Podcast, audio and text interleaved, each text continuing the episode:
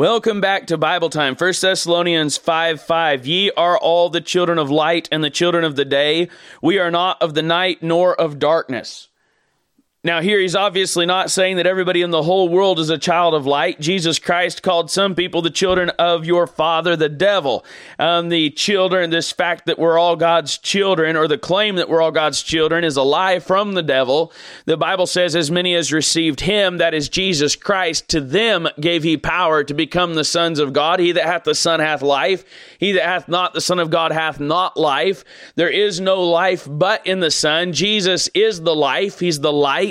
Here he says, ye are all the children of light. So if you're a child of light, that means by nature of that you're a child of God, Christ being God. Obviously not Christ's child by a physical birth, but Christ's child by a spiritual birth, which only works if he's God the Father. I met a man once who said that he believed in Father God, Brother Jesus, and Mother Earth. That's not the relationship there. That's not the Trinity. The Trinity is God the Father, God the Son, and God the Holy Ghost, and these three are one. Jesus Christ is the Son. He's the only begotten of the Father, but he's also the Father. He's also the Holy Spirit. The Holy Spirit is also the Father and also Jesus, and the Father is also the Holy Spirit and also Jesus. These three are one. They are perfectly separate individuals. The Father, the Son, which is called the Word there in 1 John 5:7, and the Holy Ghost, and these three are one. So here ye are all the children of light. Jesus is the light. This is talking about the children of God, and the contrast here is between the children of God and the children of the devil, the children of the world, the children of the flesh, the children of the Father, the children of the Word, the children of the Holy Ghost, the children of the book, the followers of the Bible, and the followers of the world. Now here, he wouldn't say this, ye are all the children of the light, unless you could know that you're a child of the light. He evidently figured it out. And if he can figure it out, you can figure it out. These people that say you can't know are of the devil. And you watch out for that. Now, there's some things out there that you can't know. Those things that the Bible doesn't explicitly teach. But if the Bible teaches it, you can know it. And anybody that tries to blur and cover and confuse an area that the Bible clearly teaches is somebody who is doing the work of the devil. 1 John 5 says these things in verse 13, these things have I written unto you that believe on the name of the Son of God, that ye may know that ye have eternal life, and that ye may believe on the name of the Son of God. We're looking at this today. We're looking at this concept of being a child of the light. The title of the message today, ye are all the children of light. Ye are all the children of light. Father, in Jesus' name, I pray that you would open our eyes, open our understanding, show us where we are with you, show us where we're not with you. Lord, I pray that you would do the most wonderful and gloriously gracious thing that you can possibly do for us and expose our need for you.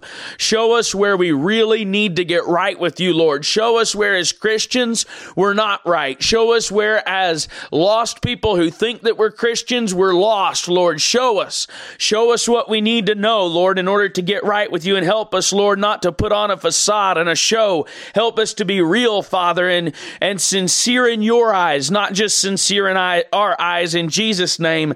Amen. So here in 1 Thessalonians 5, he says to this fledgling church, but of the times and the seasons, brethren, ye have no need that I write unto you. He's telling these baby Christians, yourselves know perfectly that the day of the Lord so cometh as a thief in the night. And these baby Christians had some eschatology down that we can't get down in our Bible schools. They had some end times prophecy figured out that our most learned theologians can't seem to wrap their minds around, and there's a reason for that. God has chosen the foolish things of this world to confound the wise, and the weak things to confound the mighty, and the base things to confound the things that are strong. God has chosen the foolish things, and God chose this foolish little church, this foolish little group of people that Paul was only with for 3 Sabbath days. He barely had a chance at follow-up, and when he did, he sent back Timotheus, a young little preacher boy who preached to him, and here he's writing this letter to them, rejoicing that that their faith had stood the test. Their faith had stood the battle. Their faith had stood against persecution. And he tells this church here to watch out, because the day of the Lord is coming as a thief in the night. But he says, you already know that. When they shall say peace and safety, then sudden destruction cometh upon them as travail upon a woman with child, and they shall not escape. So here they are contrasted with ye. And we've talked about that some in the previous lessons. You're welcome to look them up there online. The ye and the they are contrasted here, and the ye are the children of light. Verse 4, but ye, brethren, are not in darkness, that day should overtake you as a thief. He's saying, you are ready already. You are ready for that day. Now, I've heard this all my life taught or insinuated by different people at different times. I've heard this taught that we should not let the day of the Lord overtake us as a thief, that we need to prepare for that day as born-again saved people, that our focus should be on not getting caught with our pants down, so to speak, when Jesus Christ comes back, not getting caught in an awkward situation. This is not the bent of what Paul is saying. Paul here is saying, ye are already ready. Now act like it. Look what he says. Ye are all the children of the light and the children of the day. We are not of the light nor of darkness. Therefore let us not sleep as do others, but let us watch and be sober. He says, ye are all the children of light. You are saved. You are born again. Act like it. Don't sleep like others do. Watch and be sober. Verse 7, for they that sleep, sleep in the night, and they that be drunken are drunken in the night. So here he gives us some actions, just a little sampling. Sleeping in the night, drunken in the night, this little sampling of things that manifest the children of the night and the children of the darkness. Verse 8, but let us who are of the day be sober, putting on the breastplate of faith and love, and for an helmet the hope of salvation. And he calls this church to battle. He calls this church to grow up and stand up and mature up in the faith of Jesus Christ, and to live out what they are, not to live out what they say, but to live out what they are. And there's a difference.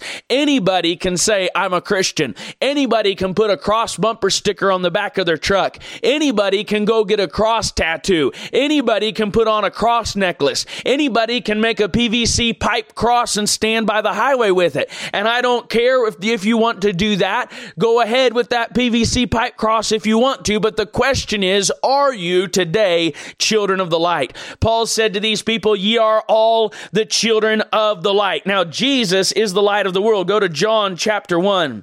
In the beginning was the Word, and the Word was with God, and the Word was God. The same was in the beginning with God. All things were made by Him, and without Him was not anything made that was made. In Him was life, and the life was the light of men. And the light shineth in darkness, and the darkness comprehended it not. Here you have a contrast once again between the light and the darkness. And the irony of this is that the darkness does not comprehend the light, though the light comprehends the darkness. If you talk to a blind person that has never known that light exists, and they live in a blind community that has never known that light exists, and they've groped about their whole lives eking out a subsistence in their blindness, and you walk in and tell them that you have seen light, they are probably not going to believe you. You can see that they are blind, but they cannot see that you can see, because they cannot see.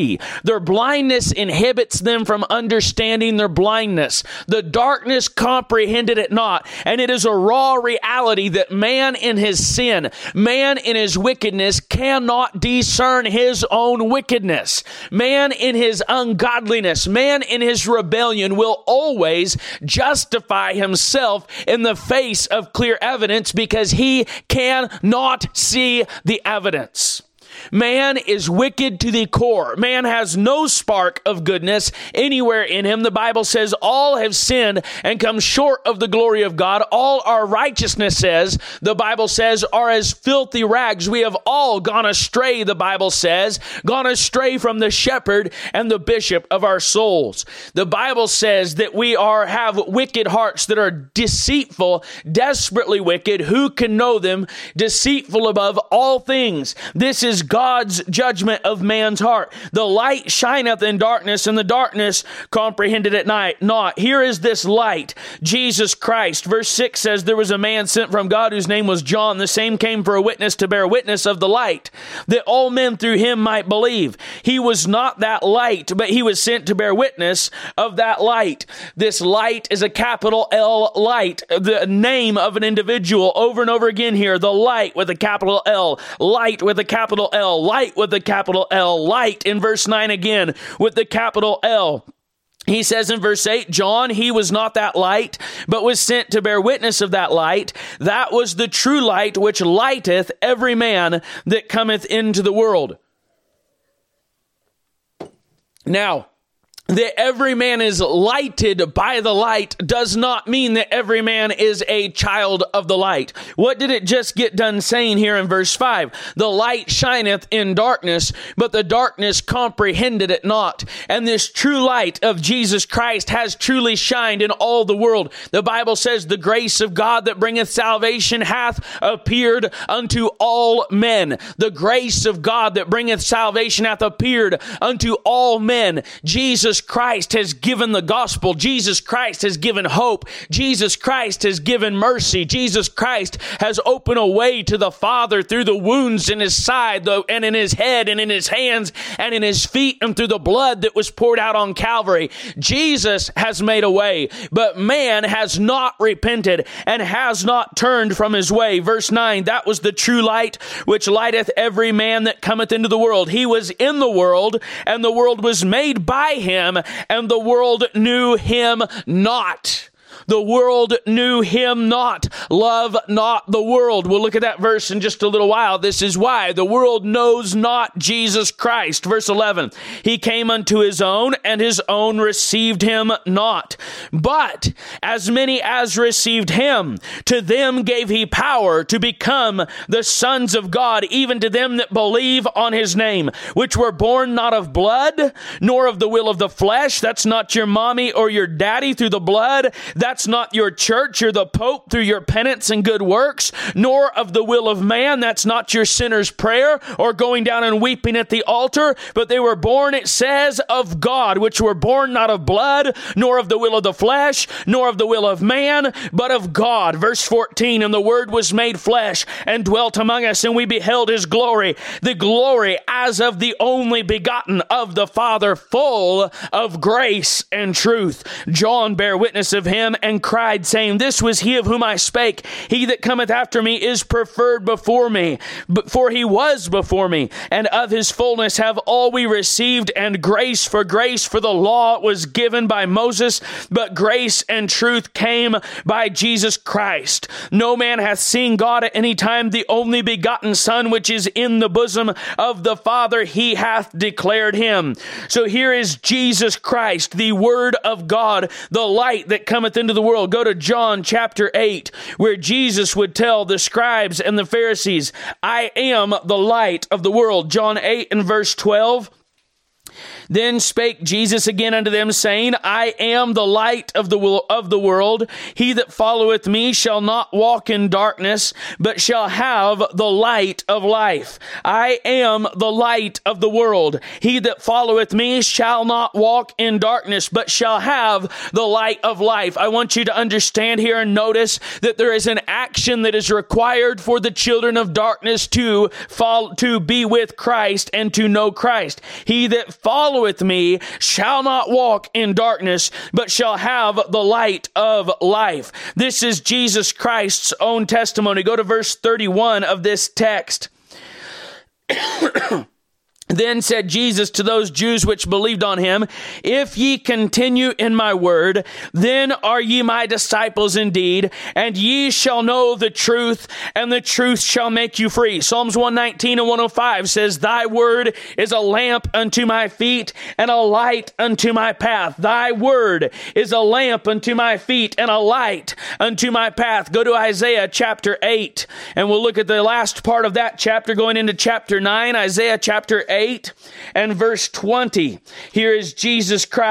To the law and to the testimony, he says, if they speak not according to this word, it is because there is no light in them. He's saying here, these people, he speaks to them in verse 19, when they shall say unto you, seek unto them that have familiar spirits. That's our day. That's the day that we live in. The children of light even seek unto them that have familiar spirits, and unto wizards that peep and mutter. We've got all these people running around blabbering in so-called unknown tongues, and everybody thinks that they're a bunch of spiritual people, and they're nothing but wizards and they that have familiar spirits, peeping and muttering and blabbering all this garbage. He says, should not a people seek unto their God for the living to the dead? Furthermore, we have a bunch of false prophets in our land that go and they have familiar spirits in them that give them charisma, that give them an ability to draw a following, that give them an ability to win people and influence people, and our people are seeking after those people. They seek, it says, should not a people seek unto their God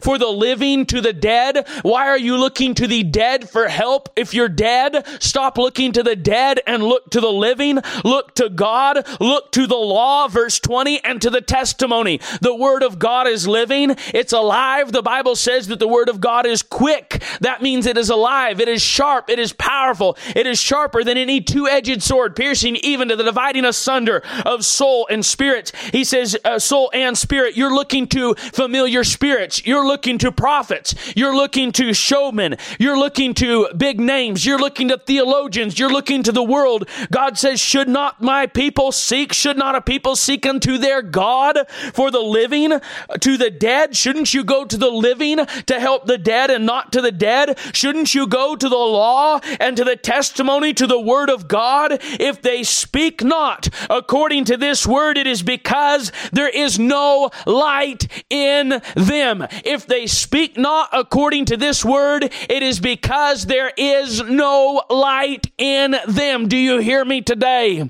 Anyone that says they love God and they depart from the word of God, anyone that says they love God and they preach another gospel, anyone that says they love God but they lead you to familiar spirits, they lead you to ungodliness, they lead you to sin, they are not of God, and there is no light in them. It says, and they shall pass through it hardly bestead and hungry, and it shall come to pass that when they shall be hungry, they shall fret themselves and curse their king and their God, and look upward, and they shall look unto the earth and behold trouble and darkness, dimness of anguish, and they shall be driven to darkness. Here they are driven to darkness because they have rejected the word. They've rejected to the law and the testimony, and they seek unto them that have familiar spirits. They seek unto the counselors. They seek unto the self-help. They seek unto all these hot shots and all these big names. And instead of looking to the God that created them and to the word of God that he gave, they go to these familiar spirits and they're driven to darkness. Now, this is a prophecy of Jesus Christ, and that the people would be seeking to the earth. They would be cursing their king, cursing their God when he came. Look at chapter 9 and verse 1. Nevertheless, the dimness shall not be such as was in her vexation, when at the first he lightly afflicted the land of Zebulun and the land of Naphtali, and afterward did more grievously afflict her by the way of the sea beyond Jordan and Galilee of the nations. He says it's not going to be like it was. God's not going to leave the people in the darkness that they are in. They've cursed their God. They've cursed their king. They looked upward. Then they looked unto the earth. They beheld trouble and darkness, dimness of anguish. They were driven to darkness. But look at verse 2. The people that walked in darkness have seen a great light. They that dwell in the land of the shadow of death, upon them hath the light shined. This is none other than the coming of Jesus Christ the righteous. Isaiah 9:6, shortly down there, tells us, unto us a child is born, unto us a son is given, and the government shall be upon his shoulder, and his name shall be called Wonderful Counselor, the Mighty God, the Everlasting Father, the Prince of Peace. And there in John chapter 1, Jesus Christ the righteous, the light, hath appeared to all men, the light that lighteneth every man, the Bible says. And the light shineth in the darkness, and the darkness comprehended it not. This is the light that the Bible here in 1 Thessalonians 5 is saying, ye are all the children of the light and the children of the day. We are not of the night nor of the darkness. There's a contrast between the light and the darkness. How many of you have noticed that light and darkness do not mix? You can emulsify water and oil. You cannot emulsify light and darkness. The process of emulsifying takes that oil and breaks it up into microscopic particles so that the oil can be scattered and dispersed throughout the water, though it still does not bond with the water entirely. It's still separated. And that process can make it appear that we can mix water and oil. But in reality, it's still not mixed. And today we have churches who have emulsified doctrine. They have emulsified the Bible with the world. They have found out ways and technology and means and teachings and things that they can do to bring together the world and the Word of God. And they water down the Word of God and they oil up the Word with the teachings of the Holy Spirit of God, misapplied to sin, misapplied to wicked lifestyles, misapplied to living in rebellion to God. But the two do not mix. And the reality is that light and darkness do not and cannot mix. Dimness is an absence of light, not a mixing of light and darkness. The darker it gets, the less light there is, not the less mixed it is. Dimness is not a mixing. It is a lack of light. And no matter how much you emulsify the world and the church, the dimness that comes from that will turn to darkness someday. Go to Genesis chapter 1 and let's look at the author, the creator of the world and of light. Here it says, in the beginning, God created the heaven and the earth was without form and void, and darkness was upon the face of the deep, and the Spirit of God moved upon the face of the waters, and God said, let there be light. And there was light. And God saw the light that it was good, and God divided the light from the darkness. We're going to look at this a little bit more in just a little bit. Let's look at this day first. What day is this talking about? He says, ye are all the children of light and the children of the day. In Genesis chapter 1 and verse 5, and God called the light day, and the darkness he called night, and the evening and the morning were the first day. God defines his own terms. When we look here in the Bible where he says, ye are all the children of light and the children of the day. We are not of the night nor of the darkness. We can compare that to other scriptures to find God's definitions. And here in Genesis chapter 1 and verse 5, God called the light day and God called the darkness night. The darkness, it says, he called night, and the evening and the morning were the first day. So you have a literal 24-hour period that is a day, but beyond that day means light. It means a time of lightness. It means an absence from darkness. Day is the separation of light and darkness. Night is whenever light has departed, and day is whenever light shines brightly. Darkness, you'll note, is the default condition of the world. Without an addition of energy, without a greater power influencing the world, we would not have light. If it was not for the sun shining, we would not have light during the day. Everything that we have depends upon light. And without the light of the sun, we would not have lived long enough to create artificial light. The light of the sun reflects from the moon, and from the moon we get light in the night. And these two great lights, the Bible says, rule the night and the day. And these lights are from a greater power. They're from God. Light comes from God. Darkness comes by default. You are born in a state of darkness. You are born without form and void. You are born a created human being with a soul that is eternal and designed by God to worship him. But in that state of being born in the flesh, you do not have the light. You do not have the power. But there is a light that lighteneth every man that comes into the world,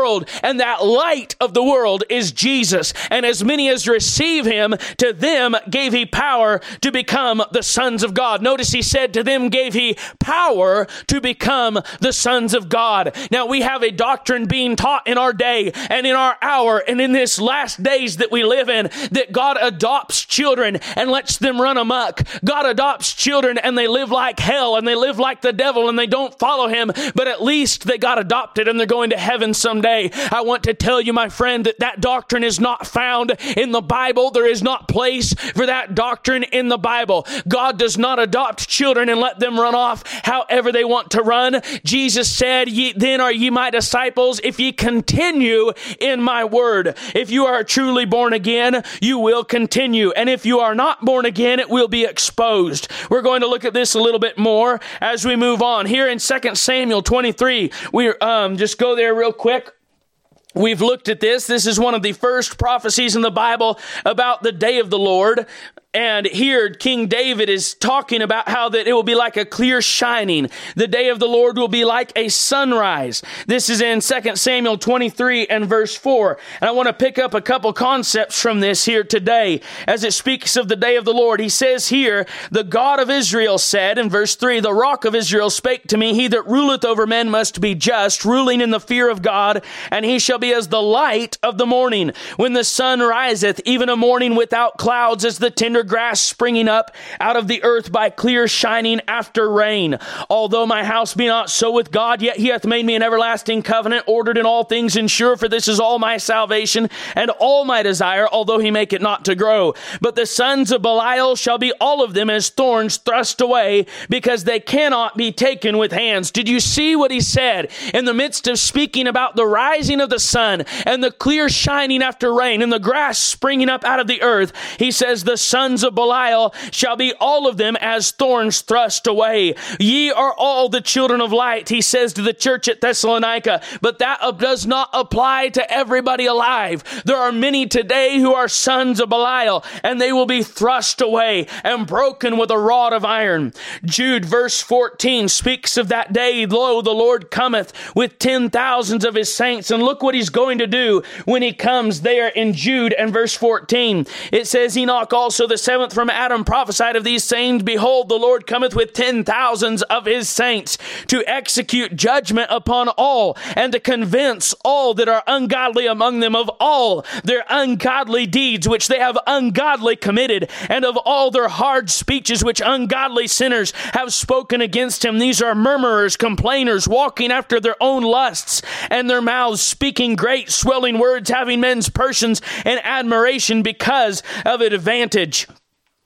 But, beloved, remember ye the words which were spoken before of the apostles of our Lord Jesus Christ, how that they told you there should be mockers in the last time who should walk after their own ungodly lusts. These be they who separate themselves, sensual, not having not the Spirit." What is he talking about when he says separate themselves? He's talking about forsaking the assembly of them, as the manner of some is in Hebrews. I believe it's chapter 10 where he exhorts us not to forsake the assembling of yourselves together.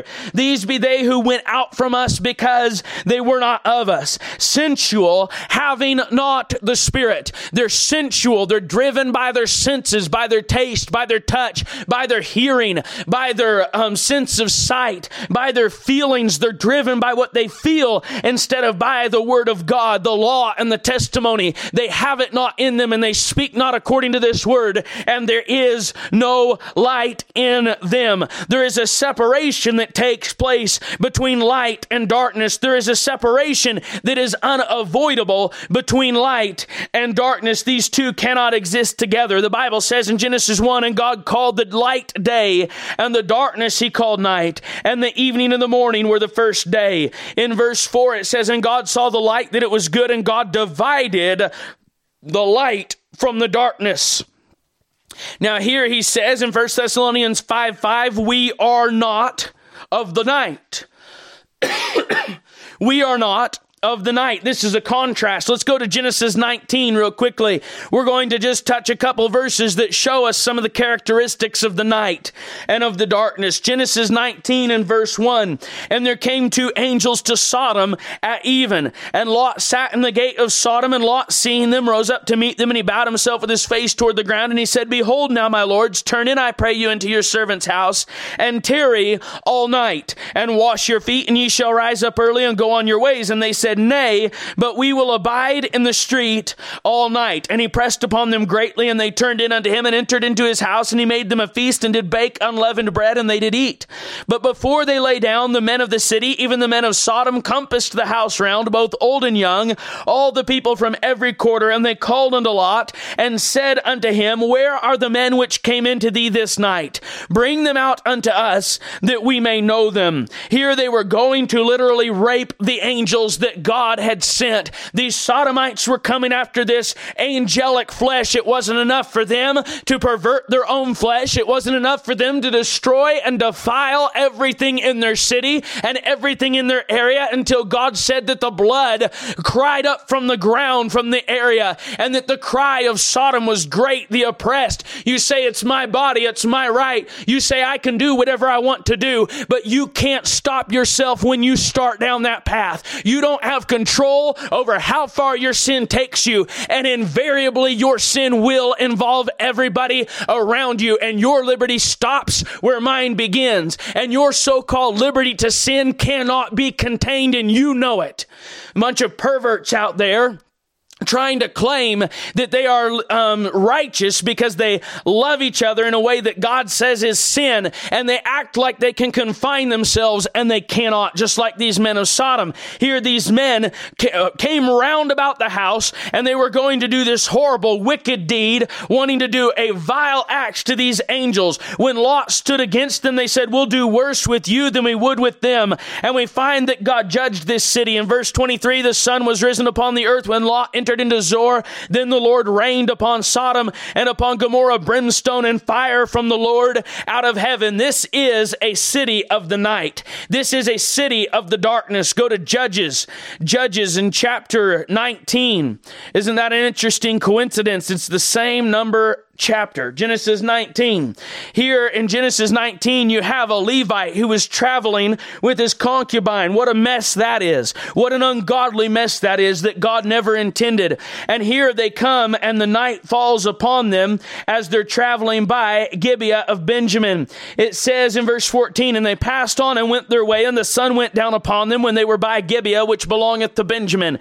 And they turned aside thither to go in and to lodge in Gibeah. And when he went in, he sat him down in a street of the city, for there was no man that took him into his house to lodging. And behold, there came an old man from his work out of the field at even. This man would bring them into his house, and the men of Gibeah did what the men of Sodom did to the angels. This time, the man brought out his concubine, and the men of Gibeah satisfied themselves and their lusts on his concubine all the night. The whole city abused her, the Bible says, all through the night. And in the day, whenever the daylight finally came, she was dead. The Bible says in verse 26, then came the woman in the dawning of the day and fell down at the door of the man's house where her Lord was till it was light. And her Lord rose up in the morning and opened the doors of the house and went out to go his way. And behold, the woman, his concubine, was fallen down at the door of the house, and her hands were upon the threshold. And he said unto her, Up and let us be going. But none answered. Then the man took her up upon an ass, and the man rose up and gat him unto his place. It tells us he divided her body into parts and sent them throughout Israel. What a sordid tale. What an awful reality. What a wicked time. What a desperate time that this was. And it happened in the night. I want you to go to the next passage that we have, Luke 22.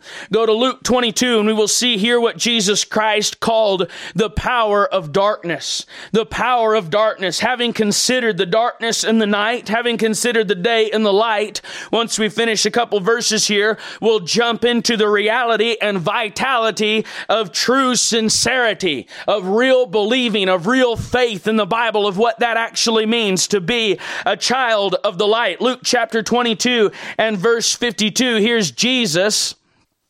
Then Jesus said unto the chief priests and captains of the temple and the elders which were come to him, Be ye come out as against a thief with swords and staves? When I was daily with you in the temple, ye stretched forth no hands against me, but this is your hour and the power of darkness. Here, Jesus Christ is in the Garden of Gethsemane. He's been praying throughout most of the night. And here, Judas, one of his disciples, has sold and betrayed the innocent blood of Jesus Christ to his enemies. And in the night, they came out to him. In the temple, during the day, these same people walked all around, but could not lay their hands on Jesus. And I have news for you today. Right now, in this day, there are people walking around the temples of this world, walking around the churches of this world, who are living in sin. They are living in wickedness. They are living in false pretenses, and they are pretending to love Jesus. But if they could grab him and kill him, they would do it. They can't do it because it is still the day. But the night cometh, the Bible says, when no man can work. And the day will come when the false church of Jesus Christ will rise up. The day when Jesus Christ removes his true bride from this world, and the false church will rise up with one heart and one voice, with a demonic Pentecost, with a demonic outpouring of satanic power, and they will align themselves with the beast and the false prophet and the Antichrist, and they will turn this world to sin, and they will turn this world to wickedness, and they will reap a bountiful harvest for a short time, but God will judge them. The Bible says that the beast and all the people of the world will revenge themselves on the great whore. That day is coming. In Matthew 25 and verse 30, the unprofitable servant is cast into outer darkness. In Matthew 27 and verse 45, Jesus Christ is dying on the cross, and the Bible says that darkness was over all the land until the ninth hour.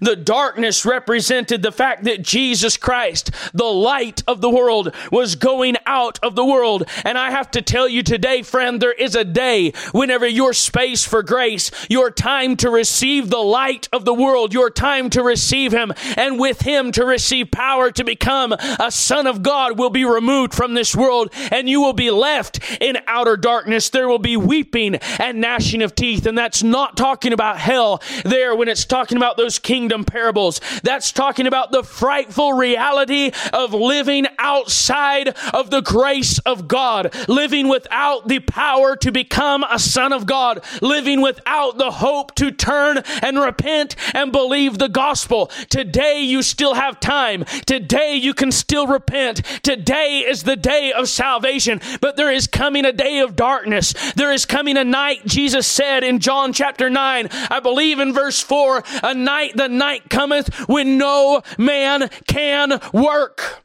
The night cometh whenever no preacher can preach you under conviction. The night cometh when the Holy Ghost will no longer deal with your soul. The night cometh when you will be sealed in the path that you have chosen and your rebellion against the Son of God.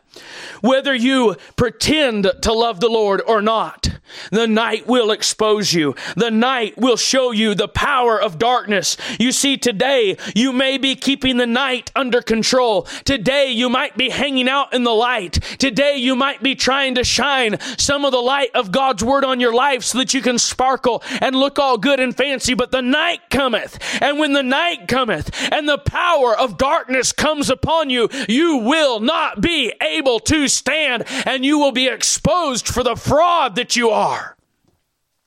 Here, go to 1 John in the Bible.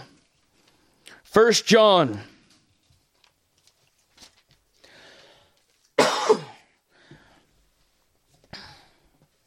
First John chapter 1 and verse 5, this then is the message that we have heard of him and declare unto you, that God is light, and in him is no darkness at all.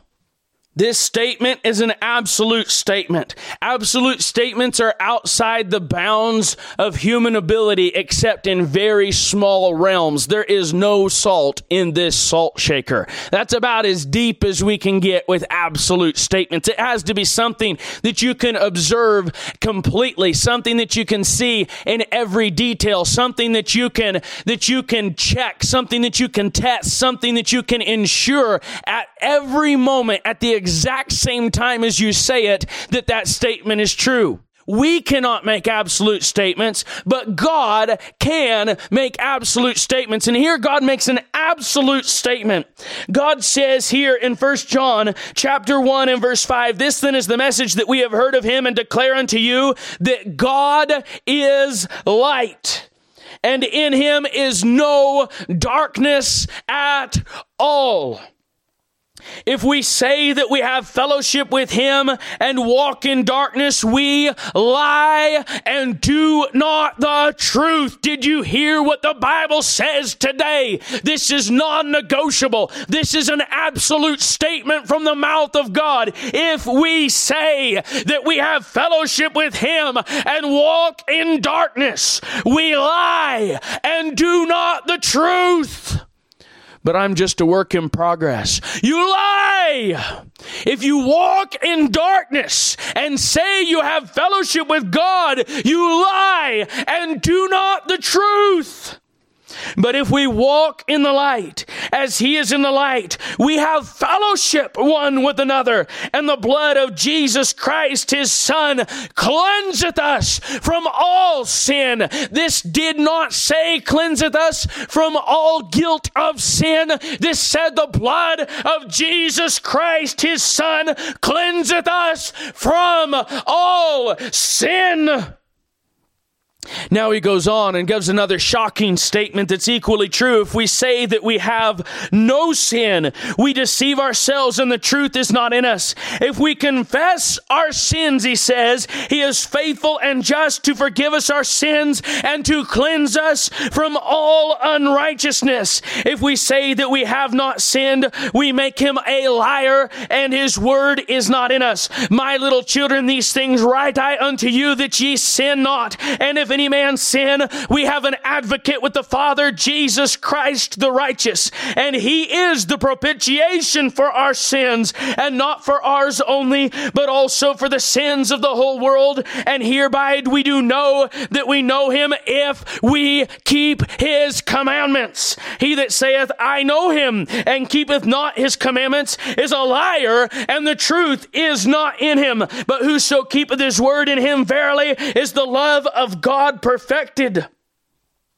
In him verily is the love of God perfected.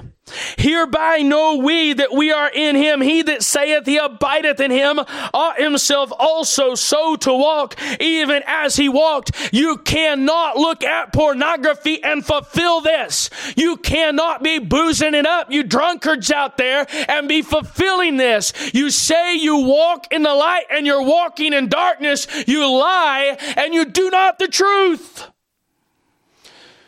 If you're saved, you'll do what he said to do. What did he say to do? He said, repent. Jesus Christ started his ministry with the message of repent, and he ended his ministry to the church in the book of Revelation, in the letter to the church of Laodicea. Be zealous, therefore, and repent. Jesus Christ commands that we repent, that we turn to God, turn away from our sin, turn away from the world, agree with what God says about sin, mourn and grieve and weep before God. Be broken and contrite before God until he delivers you from the sin. It's not a process. It's faith. The just shall live by faith. Nowhere in this Bible does God teach that when you get saved, your flesh becomes sinlessly perfect. But God does teach sinless perfection in a different way than you've heard it taught, in a different way than the heresy that's been taught. He teaches it right there. The blood of Jesus Christ, his Son, cleanseth us from all sin. That means there's no sin left when you're right with God. Not one single solitary thought, word, act, or deed that is not under the blood of Jesus Christ through repentance and contrition and confession and a strong resolve to revenge against that sin and to walk worthy of the hope and the vocation wherewith you are called. This is the reality. This is the vitality. And this is the sincerity of the true Christian that can truly be called, ye are all the children of light. Oh, how I wish I could say that this preacher has never sinned since he's been saved. Nothing could be further from the truth. But this preacher, by God's grace, has got to the place of mercy through repentance and turning from his sins. And as long as I'm willing to stay humble before God and seek him for the power to not only have the profession of a son of God, but to live the life of a son of God, he gives me the power to live holy in this present evil world.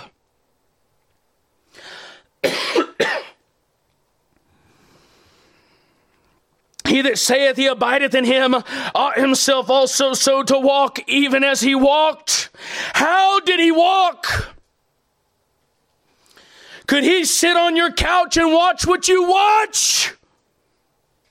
Would he, and dare you blaspheme Christ and say that he would sit there? The Bible says fools make a mock at sin, and what we have, what we call entertainment in this nation, is nothing less than a mock at sin.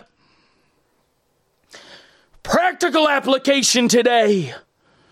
Brethren, I write no new commandment unto you, but an old commandment which ye had from the beginning. The old commandment is the word which ye have heard from the beginning. Again, a new commandment I write unto you, which thing is true in him and in you, because the darkness is past, and the true light now shineth. Get this close. Follow. He that saith he is in the light, and hateth his brother, is in darkness, even until now.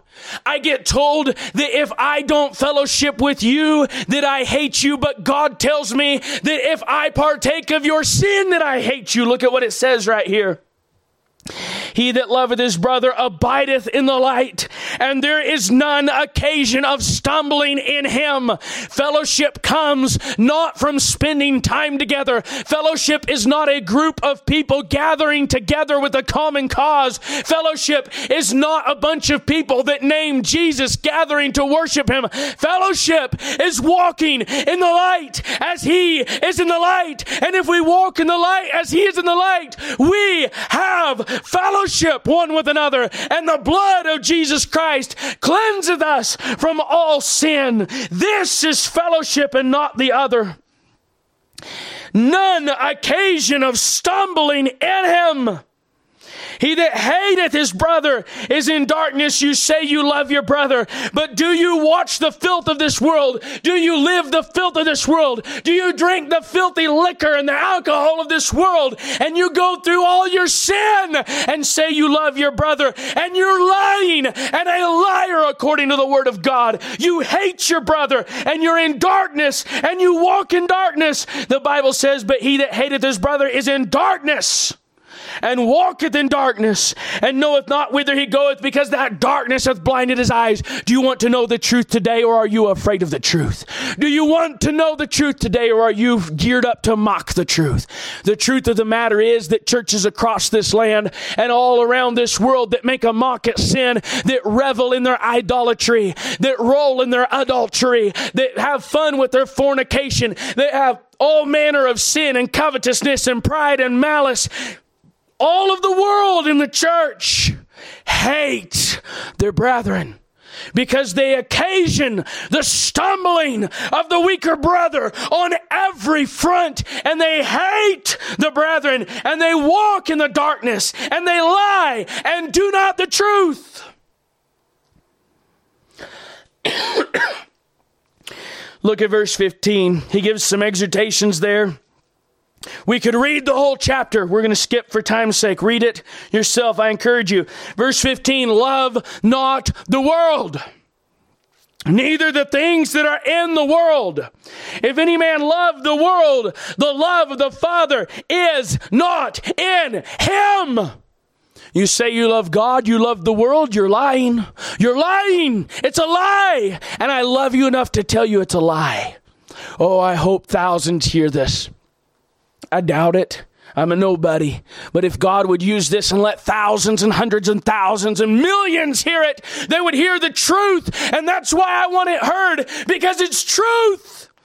And I love you enough to tell you the truth. He says, love not the world, neither the things that are in the world. If any man love the world, the love of the Father is not in him.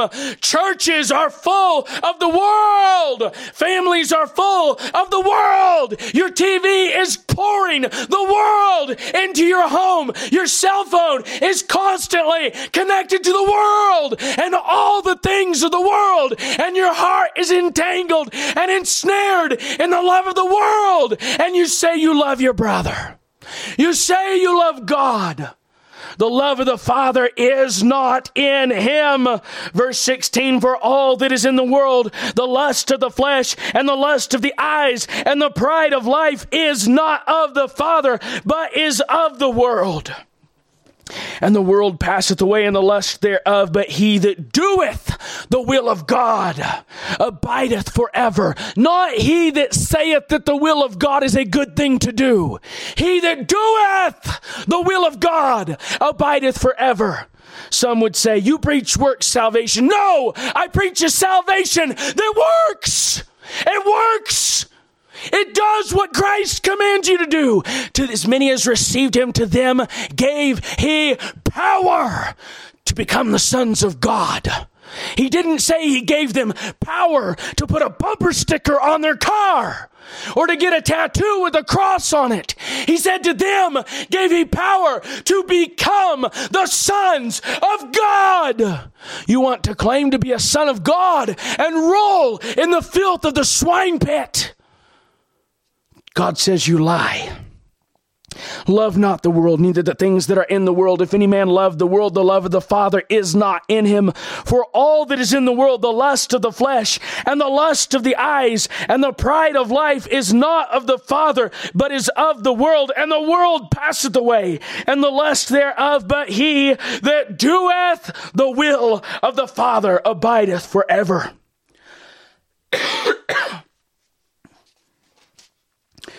Few more verses here. John chapter 3 and verse 2. Beloved, now are we the sons of God. Almost a direct summary of 1 Thessalonians 5, verse 5. Ye are all the children of light and the children of the day. We are not of the night nor of the darkness. Here he says, but now are we the sons of God. Not later, now. If you are saved by the power of God, you are a son of God now. And he says here, it doth not yet appear what we shall be. But we know that when he shall appear, we shall be like him. For we shall see him as he is. Verse 3, and every man that hath this hope in him purifieth himself, even as he is pure. It is not saying here, by inspiration of the Holy Ghost, the Apostle John is not saying, beloved, every man that hath the hope of being a child of God purifieth himself as he is pure. That is not what he said. Now are we the sons of God, and it doth not yet appear what we shall be, but we know that when he shall appear, we shall be like him, for we shall see him as he is. And every man that hath this hope in him purifieth himself, even as he is pure.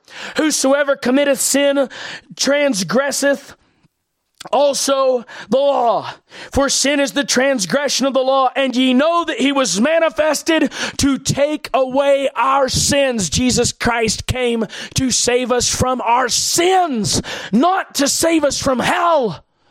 Never did Jesus state his purpose as to rescue us from hell. It was to save us from sin, and he warned us to flee the wrath to come. But the sin is what Christ came to take away. Whosoever abideth in him sinneth not. That is Bible. You don't get away from that text. If you are sinning, you are not abiding in him, period. We're going to get to this here. There is a new man and there is an old man. When you're abiding in him, the new man is ruling. When you are not abiding in him, the old man is ruling. But if you say that you're abiding in him and sinning, you are a liar. Whosoever abideth in him sinneth not. Whosoever sinneth hath not seen him, neither known him. hath not seen him, neither known him. Little children, let no man deceive you. He that doeth righteousness is righteous, even as he is righteous. He that committeth sin is of the devil, for the devil sinneth from the beginning. For this purpose the Son of God was manifested, that he might destroy the works of the devil. Whosoever is born of God doth not commit sin, for his seed remaineth in him, and he cannot sin because he is born of God.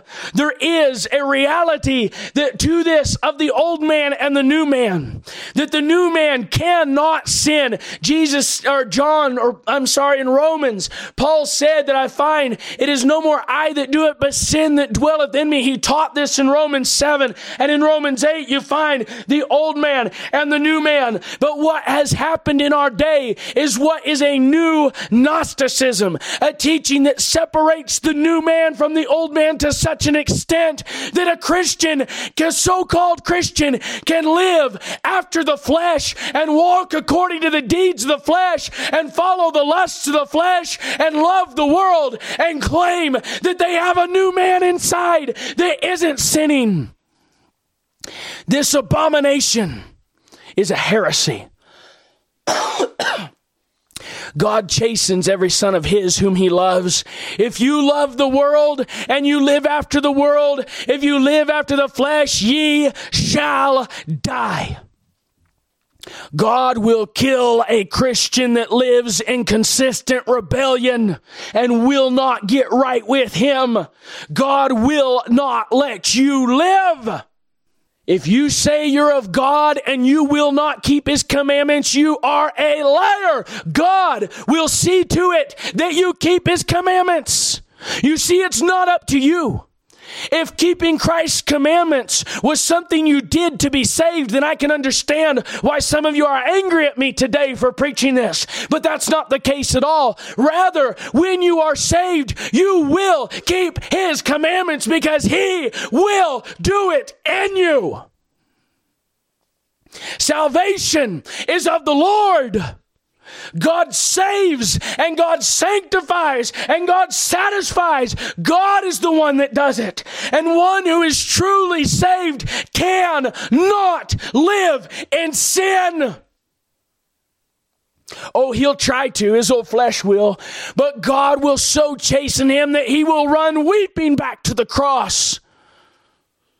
If he's as sorry a sinner as this preacher is, he may have to be chastened very much.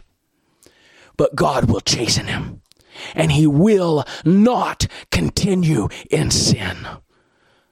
A true Christian has no choice in the matter, because God is his father, and God is a very austere father, a stern father. He's a loving father, but he's a stern father, and he will not tolerate sin. God is holy, and he has made a way, Christians, for you when you have sinned to be reconciled with him through Jesus Christ, our advocate. He's given you a way, a means. If you're truly saved, you will not push away the means that God gives you to be right with him. If you are truly saved, you will not deny Christ and push him away and fight your way against God into a world of filth and sin. In this, the children of God are manifest. Verse 10, and the children of the devil. Whosoever doeth not righteousness is not of God, neither he that loveth not his brother. Can you let your brother live in sin and not say anything and just shrug your shoulder and go on with your life? You don't love him at all. If you saw your brother with a huge weight hanging above his head by a slender thread, about to fall and crush him, would you leave him standing there without uttering a word? Would you laugh at the situation and say, well, he got away with it for the last hour. Maybe he'll get away with it for another hour. We're all a work in progress. I'll just leave him there. This false Christianity that we have today is taking you to hell, people. It's taking the church that calls itself the church to hell. For this is the message that ye heard from the beginning, that we should love one another. Remember, he says, this is the message that ye heard. We started, ye are all the children of light and the children of the day. We are not of the night nor of the darkness. Are you a child of the light, or are you a child of darkness? He says, this is the message that ye heard from the beginning, that we should love one another, not as Cain, who was of that wicked one, and slew his brother. And wherefore slew he him? By the way, Cain was very religious. Because his own works were evil and his brother's righteous. Marvel not, my brethren, if the world hate you. We know that we have passed from death unto life because we love the brethren. He that loveth not his brother abideth in death. Whosoever hateth his brother is a murderer. And ye know that no murderer hath eternal life abiding in him. Hereby perceive we the love of God, because he laid down his life for us, and we ought to lay down our lives for the brethren. He says, my little brethren, my little children, let us not love in word, neither in tongue, but in deed and in truth. Let's move quickly. Chapter 5, verse 16. If any man see his brother sin a sin which is not unto death, he shall ask, and he shall give him life for them that sin not unto death. He's talking about prayer here in chapter 5, and he's talking about intercessory prayer for a brother that's living in sin. Do you grieve when you see other Christians living in sin? Or do you just shrug your shoulders and go along with it? This will tell you if you're light or if you're darkness. If any man see his brother sin a sin which is not unto death, he shall ask, and he shall give him life for them that sin not unto death. There is a sin unto death. I do not say that he shall pray for it. All unrighteousness is sin, and there is a sin unto death. We know that whosoever is born of God sinneth not. But he that is begotten of God keepeth himself, and that wicked one toucheth him not. This is not just talking about your new man. Oh, it applies. And there's an application you've got to figure out of that old man and that new man. And it all balances out with Scripture rightly divided. But if you go on in your sin, you evidence to the world that you are a child of darkness. You say darkness can get a sign that says light on it, but who can read it in the darkness? Without light, it doesn't matter what darkness says it is. No one can even see what the sign says. And if you don't have light in yourself, it doesn't matter what comes out your mouth. It doesn't matter what you've done, where you've been, what church you went to, who your parents were. It doesn't matter what experiences you've had if you do not have light. Obedient light, the power of God to overcome sin in your life, then you are of your father, the devil. He chastens every son of his whom he loves. He brings them back to him. And he brings them back not to sin, but to him. And we know that we are of God, and the whole world lieth in wickedness. And we know that the Son of God is come and hath given us an understanding that we may know him that is true. And we are in him that is true, even in his Son, Jesus Christ. This is the true God and eternal life. Little children, keep yourselves from idols. In closing, we're going to look at just a couple more verses. Go to Galatians chapter 5. Galatians chapter 5. In verse 16, this I say then, walk in the Spirit, and ye shall not fulfill the lust of the flesh. For the flesh lusteth against the Spirit, and the Spirit against the flesh. And these are contrary the one to the other, so that ye cannot do the things that ye would. We all know that verse. We've got it down. It's the greatest excuse text in our day for the Christian church that doesn't want to obey Christ, that refuses to crucify the flesh, that refuses to repent and follow Christ. So we all quote these types of verses, forgetting the verse before it that said, if you walk in the Spirit, ye shall not fulfill the lust of the flesh. In verse 18, but if ye be led of the Spirit, ye are not under the law. Here's the light and the dark, the flesh and the Spirit. But if ye be led of the Spirit, ye are not under the law. Now the works of the flesh are manifest, which are these: adultery. Now that means doing it or enjoying it. You watch this adultery on TV, fornication, uncleanness, lasciviousness. You think it's a big joke. When it comes up at work, you laugh at the dirty stories, idolatry, witchcraft. You think that's funny too. Fairy tales. You fill your home with it and act like God's okay with it. It's darkness. How can you fill your home with darkness and claim to be of the light? Variance, emulations, wrath, strife, seditions, heresies, envyings, murders, drunkenness, Christian, excusing your liquor, revelings, and such like, of the which I tell you before, as I have also told you in time past. Listen to this. They which do such things shall not inherit the kingdom of God. God did not lie. They that do such things shall not inherit the kingdom of God. You say, you cannot do the things that you would, but God says, if you do these things, ye shall not inherit the kingdom of God. Listen, it's not your performance that obtains your salvation, but rather salvation that obtains your performance. And if you have salvation, you have performance. And if you have no performance, it's because you have no salvation. Your attempts to change your life and perform will never obtain salvation, but salvation will obtain performance. One way or another, you will follow Christ if you're saved. Whether with a chastening rod across your backside or willingly, you will follow Christ if you're His. He doesn't lose His sheep. But the fruit of the Spirit is love, joy, peace, long-suffering, gentleness, goodness, faith, meekness, temperance. Against such there is no law. Listen here. God doesn't lie. And they that are Christ's have crucified the flesh with the affections and lusts. You say, how so? Well, first of all, on the cross of Calvary, by faith, and secondly, through the operation of the Holy Spirit of God in your life. And that's these two parts to it are why sometimes we don't live like we ought. He says here in verse 25, if we live in the Spirit, let us also walk in the Spirit, showing two different operations of grace: eternal life through the Spirit and sanctified life through the Spirit. If we live in the Spirit, let us also walk in the Spirit. Go to Romans chapter 8 as we close. I don't know, maybe this could be the last sermon I ever preach. You never know. I'd like to stay on this earth and preach the gospel many more years. I certainly don't deserve to. I've been chastened quite a lot and not nearly as much as I deserve. If God were to chasten me like I probably should deserve it, I probably would not be here today. He's full of mercy and long-suffering. But if this were the last message I ever preached, I would hate to shut it off 5 minutes before I gave you these few more verses. So please bear with me and listen.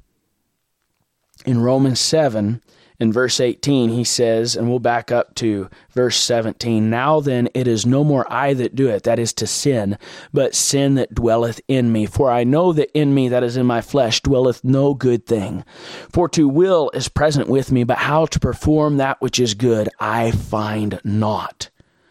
For the good that I would, I do not, but the evil which I would not, that I do. Now, if I do that I would not, it is no more I that do it, but sin that dwelleth in me. What is he saying? That sounds confusing, but it's not. There's two different I's involved here. There's the new I, the born-again Paul, and there's the old Saul of Tarshish that still sins, and that's the I that sins, and the I that doesn't sin is the new Paul who was saved and born again by the power of God, who the seed of God remains in, and he cannot sin. He says, I find that that when I would do good, evil is present with me, for I delight in the law of God after the inward man. But I see another law in my members. You have the inward man, the new man, the members, the flesh, warring against the law of my mind and bringing me into captivity to the law of sin, which is in my members. O wretched man that I am, who shall deliver me from the body of this death? I thank God, he says, there's hope. I thank God through Jesus Christ our Lord. So then with the mind I myself serve the law of God, but with the flesh, the law of sin. Chapter 8, there is therefore now no condemnation to them which are in Christ Jesus, who walk not after the flesh, but after the Spirit, period. There is therefore now no condemnation to them which are in Christ Jesus, who walk not after the flesh, but after the Spirit. You walk after the flesh, ye shall die. He's about to say that, and that's pretty good condemnation there. This condemnation is not talking about eternal damnation, but rather the judgment of God on the saints, which is clear throughout the Bible, that God judges His saints. and he will judge his church. Judgment must begin at the house of God. God will not let you live in sin, born-again Christian. You should fear before God when the devil tempts you, because it will cost you if you sin.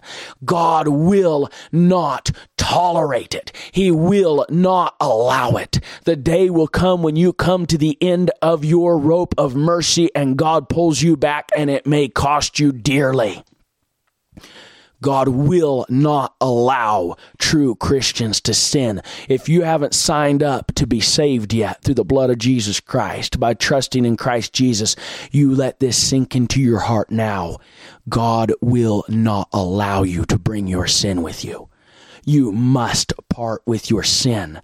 It is not that you must reform to be saved, but that when you saved, you will reform, or you will die under the hand of God reforming you. God will not stop short of conforming his children into the image of Christ. This is so true, I cannot stress it enough. He says here in Romans 8, there is therefore now no condemnation to them which are in Christ Jesus, who walk not after the flesh, but after the Spirit. For the law of the Spirit of life in Christ Jesus hath made me free from the law of sin and death. That means, Christian, you don't have to sin ever again in your life. That's what that means. You don't have to. For what the law could not do, in that it was weak through the flesh, and that's my own attempts to reform, can't do it. God sending his own Son in the likeness of sinful flesh, and for sin condemned sin in the flesh, that the righteousness of the law might be fulfilled in us who walk not after the flesh, but after the Spirit. For they that are after the flesh do mind the things of the flesh, but they that are after the Spirit, the things of the Spirit. For to be carnally minded is death. God's not lying. He's not using metaphors. To be carnally minded is death. He will literally take your life before he allows you to live in unrepentant carnality. For to be carnally minded is death, but to be spiritually minded is life and peace. Because the carnal mind is enmity against God, for it is not subject to the law of God, neither indeed can be. So then they that are in the flesh cannot please God, these be the lost. But ye are not in the flesh, but in the Spirit, if so be that the Spirit of God dwell in you, as if he's saying, ye are all the children of the light, and the children of the day. We are not of the light, not of the night, nor of the darkness. Ye are all the children of light, but ye are not in the flesh, but in the Spirit, if so be that the Spirit of God dwell in you. Now, if any man have not the Spirit of Christ, he is none of his. There's no such thing as a man who gets saved without having the Spirit of God. That is what being born again is. The Holy Spirit moves in and births a new creature in you, or you're not saved. This is the salvation that Christ offers. You must be born again to enter into the kingdom of heaven. And if Christ be in you, Romans 8:10, and if Christ be in you, the body is dead because of sin, but the Spirit is life because of righteousness. But if the Spirit of him that raised up Jesus from the dead dwell in you, the first act of saving grace, being born again by the power of God, the indwelling of the Holy Spirit taking up residence within you, if the Spirit of him that raised up Jesus from the dead dwell in you, he that raised up Christ from the dead shall also quicken, make alive, give power to, strengthen, invigorate, shall also quicken your mortal body by his Spirit that dwelleth within you. The Spirit of him, he that raised up Christ from the dead, shall also quicken your mortal bodies by his Spirit that dwelleth in you. If you are saved, the Spirit of God will quicken your body. It's not optional. He will do it. It is optional whether you fight him or not. If you fight him in your carnal mindedness, you'll die. But if you yield to him, you'll have life and peace. Therefore, brethren, Verse 12, we are debtors not to the flesh to live after the flesh. Here Paul just got done saying, the good that I would I do not, and that which I would not, that do I. I find that a law in my members that when I would do good, evil is present with me. And in Galatians, he said, so that ye cannot do the things that ye ought. The flesh warreth against the spirit, and the spirit against the flesh, so that ye cannot do the things that ye ought. And here he says, therefore, brethren, we are debtors not to the flesh, to live after the flesh. For if ye live after the flesh, ye shall die. But if ye through the Spirit do mortify the deeds of the body, ye shall live. For as many as are led by the Spirit of God, they are the sons of God. Not as many as say they're the children of God, but as many as are led by the Spirit of God. Did the Spirit of God lead you to commit adultery, fornication, idolatry, lead you to wrath, anger, malice, strife, backbiting? Did the Spirit of God lead you to watch dirty movies? Did the Spirit of God lead you to leave your wife? Did the Spirit of God lead you into pornography? Did the Spirit of God lead you to leave your church and badmouth the preacher? Did the Spirit of God lead you to gossip about a brother in Christ? Did the Spirit of God lead you? Or did your carnal mind lead you? For as many as are led by the Spirit of God, they are the sons of God. For ye have not received the spirit of bondage again to fear, but ye have received the Spirit of adoption, whereby we cry, Abba, Father. The Spirit itself bearing witness with our spirit that we are the children of God. And if children, then heirs, heirs of God, and joint heirs with Christ, if so be that we suffer with him, that we may be also glorified together. I thank you for your patience today. I know we've gone long, but I believe the Lord had us to go into these texts. If you want to claim the benefits of eternal security at the end of this chapter in Romans 8, you better start with the prerequisites of no condemnation by walking in the Spirit. Eternal security has no practical value in the life of a Christian that does not follow the leading and leadership of the Holy Spirit of God, other than positional value. And there may be some, but God will kill you and take you to heaven, and your work will be burned if you continue to rebel against God. But if you will submit to God, you will have life and peace, and you'll be able to enjoy the practical benefits today of eternal security and of knowing where you will go when you die. All of this hinges here on the Spirit of adoption, and the Spirit itself beareth witness with our spirit that we are the children of God. Why do so many people struggle with knowing whether or not they're saved? Well, either they've swallowed a bunch of hogwash about eternal security being for those who make a profession rather than those who follow Christ, or they've never come to a place of yielding to the work of the Holy Spirit in their lives. They've never submitted and said, okay, God, I'll obey you. I want you to quicken me and lead me, and let God lead them. And until they get there, they're never going to have real peace, because the Spirit bears witness with our spirit that we are the sons of God. And the practical daily benefits of eternal salvation are only yours insomuch as you allow the Holy Spirit of God to have free course in your life. The more you resist him, the more you resist your own comfort, because he is your comforter. Father, I thank you for these truths today. I worship you and I praise you. Your word says here, he that spared not his own son, but delivered him up for us all, how shall he not with him also freely give us all things?